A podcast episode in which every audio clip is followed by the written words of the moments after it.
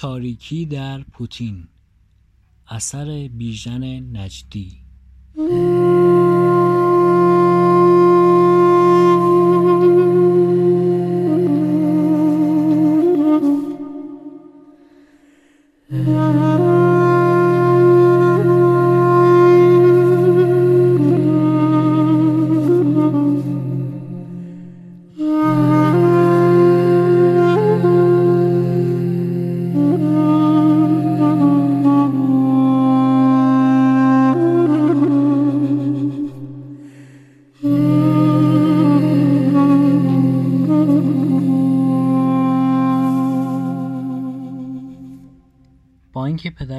تصمیم گرفته بود که هرگز لباس سیاهش را در نیاورد یک بعد از ظهر تابستان مردم دهکده او را دیدند که پیراهن آبی کهنهای پوشیده است و به طرف رودخانه می رود.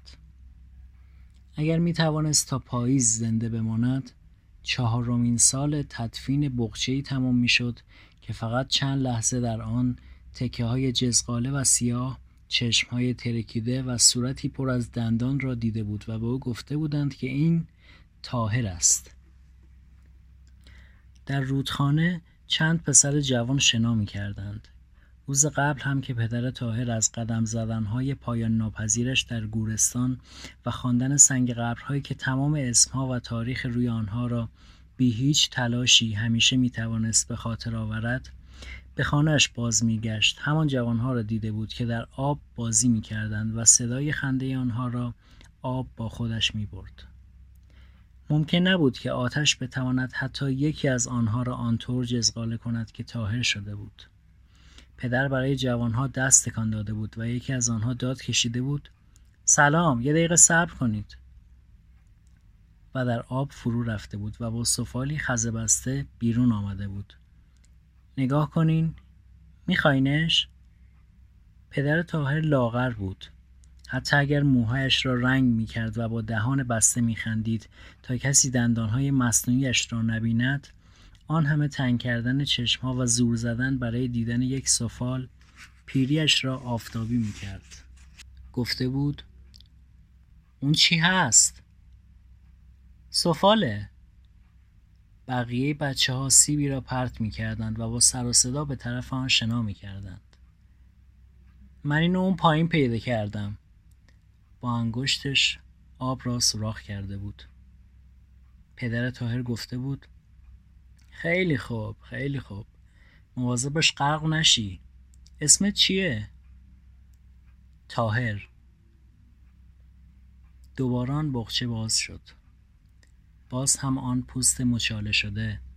چشمهایی که ترکیده بود و آن دندانها.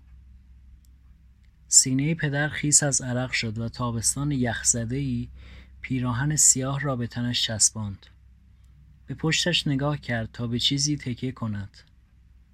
دیوار تخت سنگ هیچ چیز نبود. کف دستهایش را به طرف ماسه های روی زمین برد. زانو زد. نشست. انگشتانش را که از دستهایش دور شده بود به طرف خودش کشید و در جیب شلوارش فرو برد. شیشه کوچکی را بیرون کشید. تا او بتواند در شیشه را باز کند و گلوله قرمز و کوچک نیتروگلیسیرین را در بیاورد و زیر زبانش بگذارد جسد تاهر را دفن کردند از خاک درآوردند دوباره دفن کردند همه خاک ها را رویش ریختند بعد خاک را کنار زدند و جسد را از تاریکی ته گدال بیرون آوردند و باز دفنش کردند. همان شب رودخانه برای رفتن تا دریا آنقدر با سر و صدا آبهایش را به تخت سنگهای این طرف و آن طرف زده بود که مردم دهکده از خواب پریده بودند. پدر تا ظهر روز بعد در رخت خوابش قلط زد. ظهر کمی غذا خورد تا بتواند سیگار بکشد. به طرف پنجره نرفت. پرده اتاق را کنار نزد و سعی کرد زیاد به قاب عکس پشت کرده ای که روی تاقچه بود نگاه نکند. چرا آن سفال را از تاهر نگرفته بود؟ می توانست خزه هایش را پاک کند و آن را کنار آینه بگذارد یا روی رف. و حتی گاهی تاهر را به اتاقش دعوت کند که با هم بنشینند و حرف بزنند. مگر آدم می‌تواند چشمهایش را ته رودخانه باز کند؟ آنجا تاریک نیست؟ گیاه ندارد؟ ماهی چطور؟ از آن زیر می شود آسمان را دید که حتما دیگر آبی نیست. ته آب چطور می شود فهمید که امروز چند شنبه است؟ نباید صداهای زیادی داشته باشد. آنجا گوشهای آدم پر از مورچه نمی شود و کرمها و مارمولک ها توی دهان آدم وول نمی خورند. زیر سقفی با گچبری های آب در اتاقهایی با دیوارهای آب هیچ کس نمی تواند بفهمد که دیگری دارد گریه می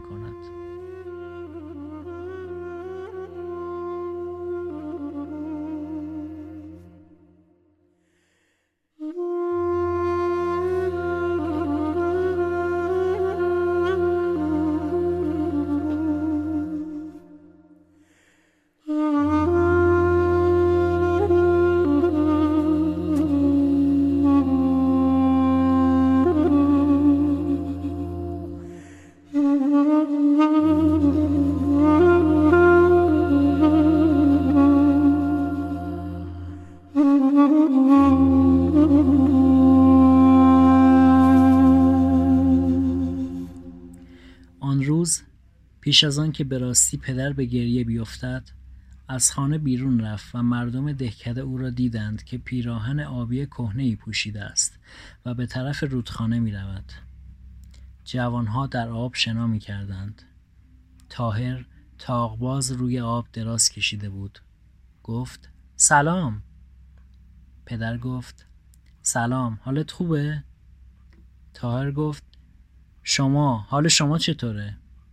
پدر گفت ای امروز خیلی گرمه. تاهر گفت پس چرا لخت نمیشین؟ این رودخونه مال همه است. پدر گفت من دیگه پیر شدم نمی‌تونم خودم روی آب نگه دارم. تاهر گفت پاچه شلوارتون رو که می‌تونید بدید بالا. پدر کفش و جورابش را درآورد. شلوار را تا رانهایش بالا کشید. روی سنگ قوز ای نشست و پاهایش را تا مچ در آب گذاشت. خونکی آب زد به استخوانهایش. گفت اون سفالو چیکارش کردی؟ دو سه بار کبریت کشید تا سیگارش روشن شد. تاهر گفت گذاشتم سر جاش. پدر پرسید سر جاش؟ دیگران به طرف یک سیب شنا کردند. تاهر گفت این پایین یه خونه است. پدر با دود و خنده گفت خونه؟ اون پایین؟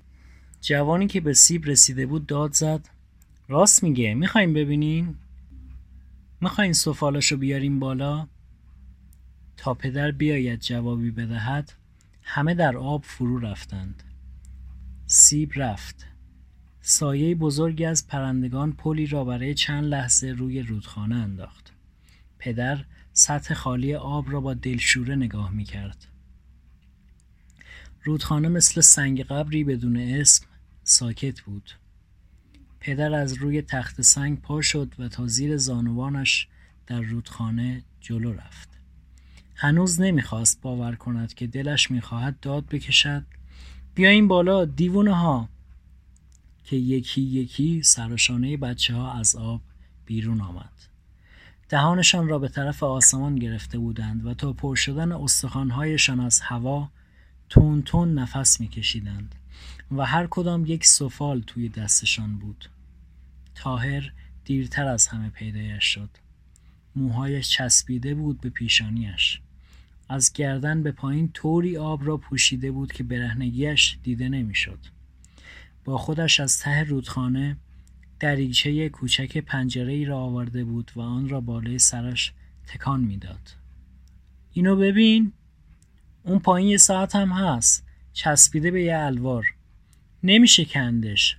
خیلی چیزاست. دوباره رفتن توی آب. تکه های شکسته ای از یک آینه که به جیوهش گون چسبیده بود قاشق های زنگ زده سینی های کوچک و سیاه مچاله شده. تاهر لحظه ای از آب بیرون آمد که دیگر همه دلواپس شده بودند. صورتش کبود شده بود. با خستگی شنا می‌کرد و یک لنگ پوتین سربازی را می آورد. آن طرف رودخانه یکی از گلهای آفتابگردان صورتش را روی خاک خم کرده بود و سپیداری با شاخههایش به دیوار قبرستان تکیه داده بود. پوتین بند نداشت. نه بوی پایی می‌داد و نه صدای دویدن کسی از آن به گوش می رسید سرد بود. پر از گل بود. پدر آن را مثل نعش کوچکی از تاهر گرفت. جوانها روی ماسه دراز کشیدند. تاهر قد بلند بود. موهای تازه زده سینهش خیس بود. چشمهایش همانقدر آرام بود که آب. همانقدر آبی بود که آب. گفت لباس بپوشیم بچه ها سرما می‌خوریم. یکی بره لباسامو بیاره. پدر گفت به من اون پایین چه خبره. تاهر دکمه های پیراهنش را بست. پدر گفت میگم با تو هستم اونجا چی هست؟ تاهر که داشت جورابش را میپوشید گفت هیچی. پدر گفت مگه اونجا یه خونه نیست؟ تاهر گفت نه. همه داشتن به سفالها و تکه های کوچک آینه دریچه و پوتین نگاه می‌کردند. تاهر گفت خدا حافظ اینا رو ما خودمون ریختیم توی رودخونه. پدر گفت چرا؟ آنها دور شدند پدر داد زد چرا تاهر؟ تاهر چرا؟ تا ساعتی بعد از غروب روی همان تخت سنگ نشست و به آب نگاه کرد که کم کم گلالود و سیاه می‌شد. چشمش را که میبست می‌توانست صدای ریختن رودخانه را توی دریا بشنود. پوتین روی ماسه افتاده بود و تاریکی دستش را در آن فرو برده بود. همان شب پدر پوتین را به خانهاش برد و آن را روی تاخچه گذاشت. در اتاق را نبست. پرده را کنار نزد. رخت خواب پهن کرد دراز کشید و با چشمهای باز خوابید. کمی بعد یا قبل از نیمه شب رودخانه از لنگه های باز در به اتاق آمد و از روی پدر و پوتین رد شد